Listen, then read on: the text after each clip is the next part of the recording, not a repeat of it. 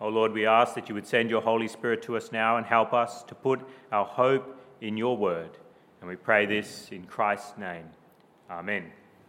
Well, this morning we are continuing our series in the book of 1 Samuel, and we're coming to the close of this book.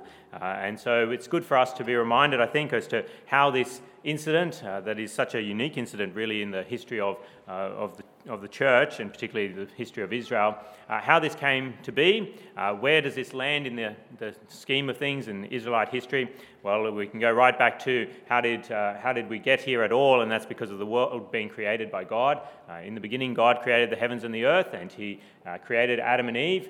From Adam, you eventually, and Eve, you eventually get Abraham. From Abraham, you eventually get his great grandchildren are the, the tribes of Israel, the, well, the sons of Israel, who become the tribes of Israel, the 12 12 tribes of Israel. They end up in the land of Egypt. They're brought out of Egypt into the promised land under the leadership of Moses and then Joshua. And they live in the land for some time under the leadership of different judges. And then there's been this transition, which the book of 1 Samuel records for us, as to how the, the church went from having judges uh, to having a king. And the first king of Israel, of course, is Saul, who we see here today. And while Saul is on the throne, another king is anointed by God because Saul continues to be disobedient to God, and so David is anointed instead. And we see here this morning a real low point in Saul's life as he consults a witch. Now, why did Saul consult a witch? Why did he come to this medium? Why did he come to the witch of Endor? Was it because he was always interested in witchcraft? No. Verse 4 makes that plain to us. Uh, verse 3, sorry. Verse 3 of uh, 1 Samuel chapter 28 says, Now Samuel was dead, and all Israel had mourned for him and buried him in his own town of Ramah. Saul had expelled the mediums and spiritists from the land. Saul had actually removed witches from the land. Was this a good thing to do? Well, the answer is, of course, yes. The law of Moses condemned, God's law condemned witchcraft. For example, in Leviticus chapter 20, verse 6, we hear God speak and he says, I will set my face against the person who turns to mediums and spiritists to prostitute himself by following them, and I will cut him off from his people. And then later in that same chapter of Leviticus, chapter 20, verse 27, it says, A man or woman who is a medium or spiritist among you must be put to death. You are to stone them. Their blood will be on their own heads. Very clear teaching from God that people are not to consult witches, and if there are witches in the land, they are to be expelled from the land, they are to be put to death even, and their blood is on their own heads. So, why would Saul change his mind and consult a witch now in this passage that is before us? Well, I think the answer is very clearly given to us in verses 4 and 5, and it's the answer that is fear of man. He is afraid. Verse 4, we read The Philistines, that's the enemies of the Israelites, assembled and came and set up camp at Shunem, while Saul gathered all the Israelites and set up camp at Gilboa. When Saul saw the Philistine army, he was afraid. Terror filled his heart. Why does Saul engage in witchcraft? Well, one of the reasons is his fear of man. He is afraid of the Philistine army. Why is he afraid of them? Well, he fears that they may take over the kingdom and he will lose his place as king of the land and, of course, all the luxuries that come of being king. What's another fear that he would have? Will it'd be the, the torture of his body as the previous king of that land? Um, the people of those times were not particularly kind to those that they captured, and they would make sport of those that they captured. And we even see that in, uh, in a couple of chapters' time, uh, when Saul knows that he is going to be captured, he actually decides to commit suicide because he fears what the uncircumcised fellows would do to him. And of course, he is fearful of his own death. He is fearful of losing the kingdom, he's fearful of the harm that may come to his body, the suffering, and of course, he's fearful of his own death. But why does he come to a witch? What does he want a witch to do for him? Well, he wants guidance. He wants advice to know what to do, uh, to escape the pain and death that he fears, to escape the people that he is afraid of. And we see that in verse 15, uh, that that is what he is seeking, particularly as he comes to the witch and the spirit that she raises. Uh, verse 15, we read Samuel said to Saul, Why have you disturbed me by bringing me up? I am in great distress, Saul said. The Philistines are fighting against me, and God has turned away from me. He no longer answers me either by prophets or by dreams. So I've called on you to tell me what to do. He wants to know what to do, he wants guidance. In the face of fear of man, he wants guidance to know what to do. And he'd want to know the future. He wants to know what's going to happen. And so, therefore, he can rest easy. We always fear the unknown, we fear what the future holds for us. And so, if we know what is going to happen in the future, well, then the fear subsides. But why doesn't Saul go to God for guidance and to know what the future holds for him? Well, it's because God has refused to answer Saul. And we read that in verse 6. We read in verse 6 He inquired of the Lord, but the Lord did not answer him by dreams or Urim or prophets. These well known ways that the Lord communicated with his people with visions, or the Urim, that's the reference to the priest where he has the Urim and the Thummim. We aren't quite sure how that worked, but there were these stones that were used for guidance. And then, of course, prophets were used. But Saul finds as he goes to these common methods that God does not answer him by these common means at the time. Now, why is this? Why does God not answer him? Well, it's because God often ignores sinful people. People who are repeatedly disobedient to him, he ignores. We see this again and again in the pages of Scripture. And what is the sin that Saul has committed? Why has he come to this point where he's going to consult a witch because God does not answer him? Well, we've seen again and again as we've studied this book together, and we've seen Saul rise to the throne and then gradually uh, lose the throne more and more. It's quite interesting in this, in this passage. We, we've looked at the robes of the king and how important they are. And what are his robes in this? They're a disguise. He's taken off his royal robes, which is showing he's losing his kingship here.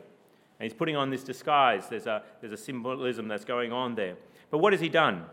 Well, we heard many many months ago about the way that he offered a sacrifice without waiting for Samuel. Was meant to wait for Samuel in order to offer a sacrifice, but he was afraid of men fleeing from him in face of a, a battle. Uh, that the Israelites were, were leaving him, and so he offered a sacrifice without waiting for Samuel to offer it. He spared the Amalekites, who he was commanded to destroy, the enemies of God. He murdered a whole town of priests, and we've, of course, seen his persecution of David uh, this rival to the throne, he has again and again attacked him and uh, tried to murder him. And so there's a summary statement about Saul's ministry in 1 Chronicles chapter 10, verse 13. It says, Saul died because he was unfaithful to the Lord. He did not keep the word of the Lord and even consulted a medium for guidance and did not inquire of the Lord. So the Lord put him to death and turned the kingdom over to David, son of Jesse. So we see why the Lord is not answering Saul at this point. But what was the result of Saul engaging in witchcraft? What was the result that brought, was brought to him? Well, it's just condemnation. You see, as this spirit is raised and speaks to him, that there's a condemnation that is brought against him. For what? Well, for the sin of disturbing the spirit to begin with. We see that in verse 15. Samuel said to Saul, Why have you disturbed me by bringing me up? It's not a commendation. Thank you for bringing me back. There's this condemnation instead, not a commendation, a condemnation uh, for what he's done. And of course, in that passage in 1 Chronicles 10, it's uh, highlighted as one of the low points of, of Saul's ministry. But of course, other sins are condemned as well. And we read in verse 18 Because you did not obey the Lord or carry out his fierce wrath against the Amalekites, the Lord has done this to you today. He's not just condemned for consulting a spirit but instead he's condemned for all his sins, for not obeying the Lord, and particularly the sin of not destroying the Amalekites as king, which he should have done. And what else is a result? He gets condemnation as he brings up this spirit through the witch. What else does he result? And what else does the result of this action of Saul? Well, its future punishment is predicted. What punishment? Well, defeat and death. And we read that in verse 19 The Lord will hand over both Israel and you to the Philistines, and tomorrow you and your sons will be with me. The Lord will also hand over the army of Israel to the Philistines. Saul is going to die, he's going to be defeated. The Israelites are going to be defeated. He's bringing everyone down with him. Even his own sons are going to die tomorrow. And what else is a result? He's got condemnation, he's got punishment predicted. And what else is a result? Well, it's immediate fear and sadness. He couldn't even eat after consulting this witch. He was meant to go to the witch to get this guidance and to alleviate his fears. But what's the result? Verse 20 Immediately Saul fell full length on the ground, filled with fear because of Samuel's words. His strength was gone, for he had eaten nothing all that day and night. He was filled with fear at the beginning of the passage, and here at this point, it's like his fear got even worse. He could not even rouse himself from the ground and was not willing to even eat. And so, what is the lesson for us this morning as we look at a passage like this? What is the lesson? Well, there's lots of things we could try and learn from this passage, but to keep from error this morning, I'm not going to comment too much on the witch's actions. Uh, why am I not going to do that? Well, uh, because I think that this is a very unique event in Scripture. And one of the things that uh, we try to do whenever we come across something in Scripture is to look at other clearer Scriptures to help us to understand this passage of Scripture, but we don't have other clearer Scriptures really to help us in this situation. Uh, what are the things that we're usually curious about here? Well, we want to know whether the witch successfully brought up Samuel's ghost, or was this a demon or a devil that was sp- speaking uh, to Saul at this point? And then, of course, we want to know about witchcraft and that kind of thing. And so I'm not really going to comment too much on that, whether this is Samuel or, or whether it's uh, uh, some sort of demon. Uh, the commentaries go in all kinds of directions. You can find people who are good guys who will say it was Samuel. You can find people who are good guys who say it was clearly the devil. I don't know where they get the word clearly from. Uh, but um, I if you wanted my thoughts, I was debating all day and I didn't even know to this point whether I'm going to comment here. Uh, I'd probably say it's Samuel. The, the scripture kind of implies that. Verse 15 Samuel said to Saul. 16 Samuel said. Um, and uh, verse 20 immediately Saul fell full length on the ground, filled with fear because of Samuel's words. Seems like the narrator thinks it's Samuel that's doing the speaking here. Now, why would God allow Samuel to speak? Through a witch when he wouldn't speak through Urim prophecy. Uh, uh, I can't really comment. And I don't want us to go into this area where we start to think that witches are a valid way to consult. This is a unique event, and I think we can have an unhealthy interest in witchcraft. And so I don't want to comment too much on that this morning. What do I want to comment upon? What do I want to make plain to us this morning? Well, what is a plain and helpful lesson from this passage of Scripture? Well, I think one of the biggest lessons we can take away from this is to listen to God's voice in order to avoid witchcraft and its consequences. Listen to God's voice in order to avoid witchcraft and its consequences. Does witchcraft still result in condemnation, future punishment, and immediate sadness? Well, the answer has to be yes. And we see this in the New Testament that witchcraft is roundly condemned by God. Galatians chapter 5 verse 19 says the acts of the sinful nature are obvious: sexual immorality, impurity and debauchery, idolatry and witchcraft, hatred, discord, jealousy, fits of rage, selfish ambition, dissensions, factions and envy, drunkenness, orgies and the like.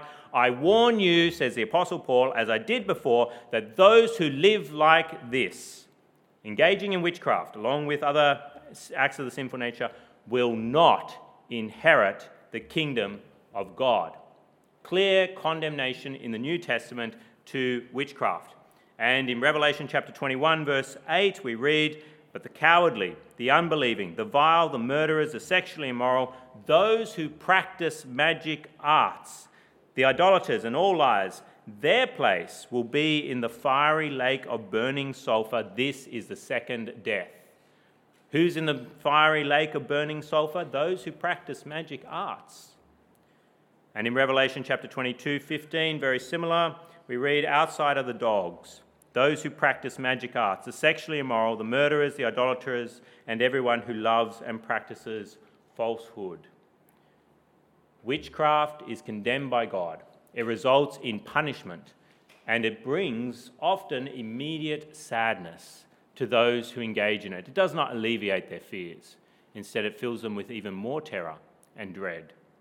So, how can we avoid witchcraft and the results of condemnation, punishment, and sadness? Well, it's by listening to God to know what to do and what the future holds. That's what Saul wanted. He wanted to know what to do and he wanted to know what the future held for him. And so we should be ones who go to God for guidance. We should be ones who go to God to know the future. But how does God speak to us? How does He answer us as we want guidance and we ask of God to give us guidance? How does He guide us? How does He tell us what the future holds?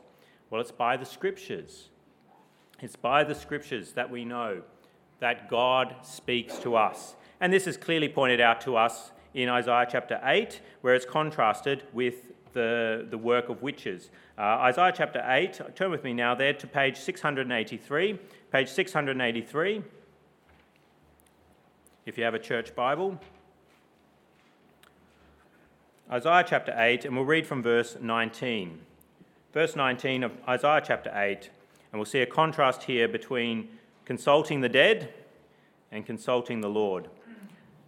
Isaiah chapter 8, reading from verse 19. When men tell you to consult mediums and spiritists who whisper and mutter, should not a people inquire of their God? Why consult the dead on behalf of the living? To the law and to the testimony. If they do not speak according to this word, they have no light of dawn. Distressed and hungry, they will roam through the land. When they are famished, they will become enraged, and looking upward will curse their king and their God. Then they will look towards the earth and see only distress and darkness and fearful gloom, and they will be thrust into utter darkness. See there again condemnation of witchcraft. We see the, the pain that they bring even in this world to themselves. But what are we supposed to consult? Verse 20 to the law and to the testimony. We are to go to God's word. We're to go to his laws. If we want guidance, we look at his word and what he has commanded. We go to his testimony about the future that is being given through the prophets. Now, is it that simple? If you want guidance, do you just simply read God's word and you will get all the answers that you need? Well, does God always answer when we read Scripture? Or are there times when we come to Scripture? We want guidance. Like Saul, he came to the Urim, he came to the prophets. He wanted guidance, but God would not answer him. Are there times that we come to the Scripture and we find that our minds are darkened and it feels as though we just don't understand what the Scriptures are saying? The answer has to be yes. Why? Because of our sin. Why did Saul have a problem with God at that time? Why did God not answer him? Because of disobedience. Why does God not speak to man through his word? They read the scriptures and they say, I don't get it. I don't understand it. It makes no sense to me. I can't understand what I'm reading. And these can be people who can read other documents and understand them completely. It's not a problem with literacy rate. It's as they read the scriptures, they just don't get it. Why? Because our sinful minds are darkened. And as part of God's judgment against mankind, we cannot understand what he says. And so, what happens in such situations? As you come to God's usual means of communicating with mankind, and you find that he does not seem to communicate with you through it, witchcraft becomes attractive. You can't know what you are to do. You don't know what the future holds. And you hear about witches, those who can raise the dead and tell you what's on the other side. People who have insights into a spiritual realm that can then teach you how to live your life. And so, what do we need to do if we are to come to the Word of God and to have God answer us clearly from the Scriptures? Well, we must go to Christ. We must go to the answer from God to all our problems, to all our fears. It's Christ Himself. He is the true prophet. And if we come to the scriptures in Christ, then He will answer us. And that is what is taught to us in Deuteronomy chapter 18. Turn with me now to page 189, Deuteronomy chapter 18 where there's clear teaching once again about those who consult witches. But there's again a teaching there about what we are to do instead of consulting mediums and sorcery. Page 189, 189 reading from verse 9 of Deuteronomy chapter 18. Deuteronomy chapter 18, verse 9. The Lord says, When you enter the land the Lord your God is giving you, do not learn to imitate the detestable ways of the nations there. Let no one be found among you who sacrifices his son or daughter in the fire, who practices divination or sorcery, interprets omens, engages in witchcraft or casts spells, or who is a medium or spiritist, or who consults the dead. Anyone who does these things is detestable to the Lord And because of these detestable practices, the Lord your God will drive out these nations before you. You must be blameless before the Lord your God. Very clear teaching again. Do not consult the dead. But what does he say you are to do? Verse 14 continues The nations you will dispossess, listen to those who practice sorcery or divination. But as for you, the Lord your God has not permitted you to do so. The Lord your God will raise up for you a prophet like me, like Moses, from among your own brothers.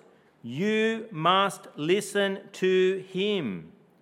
God is raising up a prophet, and you must listen to him. Who is the prophet? The Jews taught as they meditated upon this that there was a prophet coming into the world, the prophet coming into the world. And you see that when they come to John the Baptist, the Pharisees, and they say, Are you the prophet? They're looking for this prophet who we are to listen to. And who is the prophet? Of course, it's the Lord Jesus Christ. Now, how does trusting in Christ mean that we then can have God speak to us through the word despite our sin? Because we are all sinners. We have all disobeyed God, and so all of us do not deserve to have God answer us and guide us in any matter. We do not deserve to have God tell us the future. Any of us, none of us deserve it. But if we come and we listen to the prophet, if we trust in the prophet, Jesus Christ, then, despite our sin, God will speak to us through the word. This book will make sense to us if we come in Christ's name. Now, how is that the case? How is it possible for sinners to hear the voice of the living God? It's because Christ was condemned by God. Christ was condemned by God. How so? At the cross, what did Jesus cry out? We had it read to us at the beginning of the service in Psalm 22. My God, my God, why have you forsaken me? What is Christ crying out there? He's crying out to one who is not answering him. He is not being answered. The punishment that man deserves for sin is being dealt to Christ. There is no answer to Christ. What else happened to Christ at the cross? He was punished with the punishments of hell. The condemnation that we deserve for our sin was poured out upon Christ and he was overwhelmed with sorrow. We saw the results of witchcraft on Saul, didn't we? That he was not answered by God, he was punished, and he was overwhelmed with sorrow. What do we see with Christ before he goes to the cross? He's overwhelmed with sorrow in the Garden of Gethsemane. He's like Saul, who, who's on the ground, he can't eat. That's Jesus. Why? Why was Jesus not answered at the cross? Why was Jesus condemned? Why was Jesus overwhelmed with sorrow? Was it because of his own sin? No. Jesus never sinned, he was sinless. So, why was Christ condemned at the cross? Well, it's because he suffered in the place of those who trust in him. So, believers in him, those who listen to the prophet, won't be condemned, they won't be punished and they won't be sorrowful, and they will have God answer them. They will not cry out, My God, my God, why have you forsaken me? Because he will not forsake them, because he forsook Christ so that they could have God speak to them and guide them. And so God is no longer our enemy, but a loving Father who answers us despite our sin. How do we know that He will always answer us? Well, the promise is given to us in Matthew chapter 7 by the Lord Jesus himself. Matthew chapter 7, verse 7, it says, Ask and it will be given to you. Seek and you will find. Knock and the door will be open to you. For everyone who asks receives. He who seeks finds, and the, to him who knocks the door will be opened. Which of you, if his son asks for bread and will, will give him a stone, or if he asks for a fish, will give him a snake? If you then, though you are evil, know how to give good gifts to your children, how much more will your Father in heaven give good gifts to those who ask Him? There's a promise there. If you ask God for guidance, He will give you guidance. It's a good thing, and He's a good Father who loves His children who come to Him in Christ's name. God will give you guidance if you come in Christ's name to the scriptures. And He will also tell you the future. That's what people want from witches. They want to know what to do and they want to know the future. God reveals the future to his people. He reveals that their future of eternal punishment has changed, and now they have eternal reward in heaven itself. And so God answers us in the scriptures if we come in Christ's name. How does He do it? Well, the Holy Spirit from Christ speaks to us through the scriptures. How does He do that? Well, He illuminates our mind directly as we read. 1 Corinthians 2, verse 12 says, We have not received the Spirit of the world, but the Spirit who is from God, that we may understand what God has freely given us. The Spirit helps us understand as we read. And the Spirit illuminates our minds by others who have the Spirit in them and to teach what is from the Word. It can be pastors, it can be books, it can be other Christians. The Spirit uses them to give you answers as to what you are to do and to help you understand what is your future. And what is the result then? If God answers us in the scriptures as we come in Christ's name the Holy Spirit through Christ helps us to illuminate our minds, well, we don't fear men, is the result. We don't fear men who can kill the body, yes, but not the soul. Why? Because we know the future. We know the future resurrection is ours, and so we have no need to fear men who can kill the body. Our whole army can be before us, and we cannot be afraid. Why? Because we know that even if we die today, it's going to be okay. Because God has answered us in His Word, in Christ's name, by the power of the Holy Spirit, that we're going to be okay. And so we don't need to be afraid. And if we don't fear man, what does that mean? What is the result? Well, we won't engage in witchcraft. We won't engage in witchcraft. Why did Saul engage in witchcraft? Because he was afraid of man and he didn't get an answer from God. If we get an answer from God as to what we are to do and what our future beholds, we're not fearful of man, and therefore we won't engage in witchcraft. We'll remove any magic material from our homes, whether it be horoscopes or even more complex magic spell books, whatever you may have purchased in the past and had an unhealthy interest in such subjects. And you can, of course, get them in even a society like ours. Certain suburbs here in Sydney, certain shops, Shouldn't even mention that there's a possibility, but it is. I've seen them. I've walked past them in certain suburbs in this, in this city. But if we have had God answer us, if we know the future, and we don't fear man, then we don't need such material, and we will get rid of it, no matter what co- the cost may be. It's very interesting that incident in Ephesus, in Ephesus in Acts chapter 19, where we see as people were converted, what they do, they came and they burned their magic scrolls. They had a big bonfire of all their books. And it was an expensive bonfire. You may not have caught it. It tells you how much it cost for that bonfire. If you calculate it, it was actually 130 years worth of wages was burnt that day when they burned their scrolls. Think about your yearly wage, times it by 130. That's how much it cost for the manufacturer of those scrolls that were then burnt. Why did the Christians do it there in Ephesus? Why would they burn 130 years times your salary? Because they had an answer from God in Christ. And they did not need to consult witches anymore. They were not afraid of man anymore. They were not afraid of the future anymore because they knew Christ Jesus. So, are you like Saul? Are you like Saul? Do you fear man and want to know what to do? And you want to know what the future holds? Have you looked to witchcraft for guidance and the future? You may say, no, no, no, of course not. But are you looking for guidance apart from the scriptures? Satan's voice is not just in witchcraft, his voice is around in our culture all the time.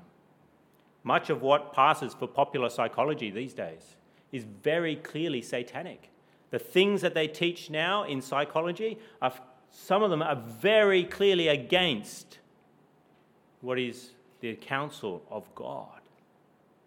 You may not engage in witchcraft, but are you listening to voices that are clearly not in keeping with God's word? That are clearly from the depths of hell, from Satan himself? And when you read the scriptures, you may say, Oh, yes, I, I consult the scriptures. When you read the scriptures, do you consult them without faith in Christ? Do you see this as a, a book of good morals? And that stuff about Jesus, it's a bit of nonsense that's there. But generally speaking, it's a good structure to build a society on, some of the counsels here in Scripture. Won't you see Saul in 1 Samuel 28 and learn from him? If that is you, if you are consulting anything apart from Scripture, or even consulting Scripture without trust in Christ Jesus, won't you see Saul here and learn that looking for guidance outside of Christ and Scripture results in condemnation, punishment, and sadness? And won't you then come and listen to God's voice? How? Read the Scriptures and trust in Christ, the Word, the answer of God, and do what He says. Do it before it's too late. If Saul had repented there on the ground, truly repented, then history might have changed for him. God often in the Old Testament, He will say, This is going to happen. In three days' time, Nineveh is going to be overthrown. And what happens? The people repent and Nineveh is not overthrown. If you continue in your course, this will happen. Saul had repented there and then. Then history might have changed for him. Don't continue in a hardness of heart if that is you. So when you're really scared, God doesn't answer you. If you abandon God, don't be surprised when God abandons you. Why repent? Why turn now? Well, to hear that your future condemnation in hell is changed to a future joy in heaven. Do it now. Hear your future change now. Listen to God's word in Christ right now. Put your faith in the prophet and start to listen to his word. And if you are a believer, let me advise you this morning, and myself included, let us all keep going back to Scripture in faith so we're never tempted to go anywhere else. Don't be like Saul, who expelled witchcraft from his life only to return to it when he was afraid. Love to hear your Father's voice in the Scriptures through Christ by the power of the Holy Spirit. If we have a father who gives good advice, a child will always, will always keep going back to that father when distressed.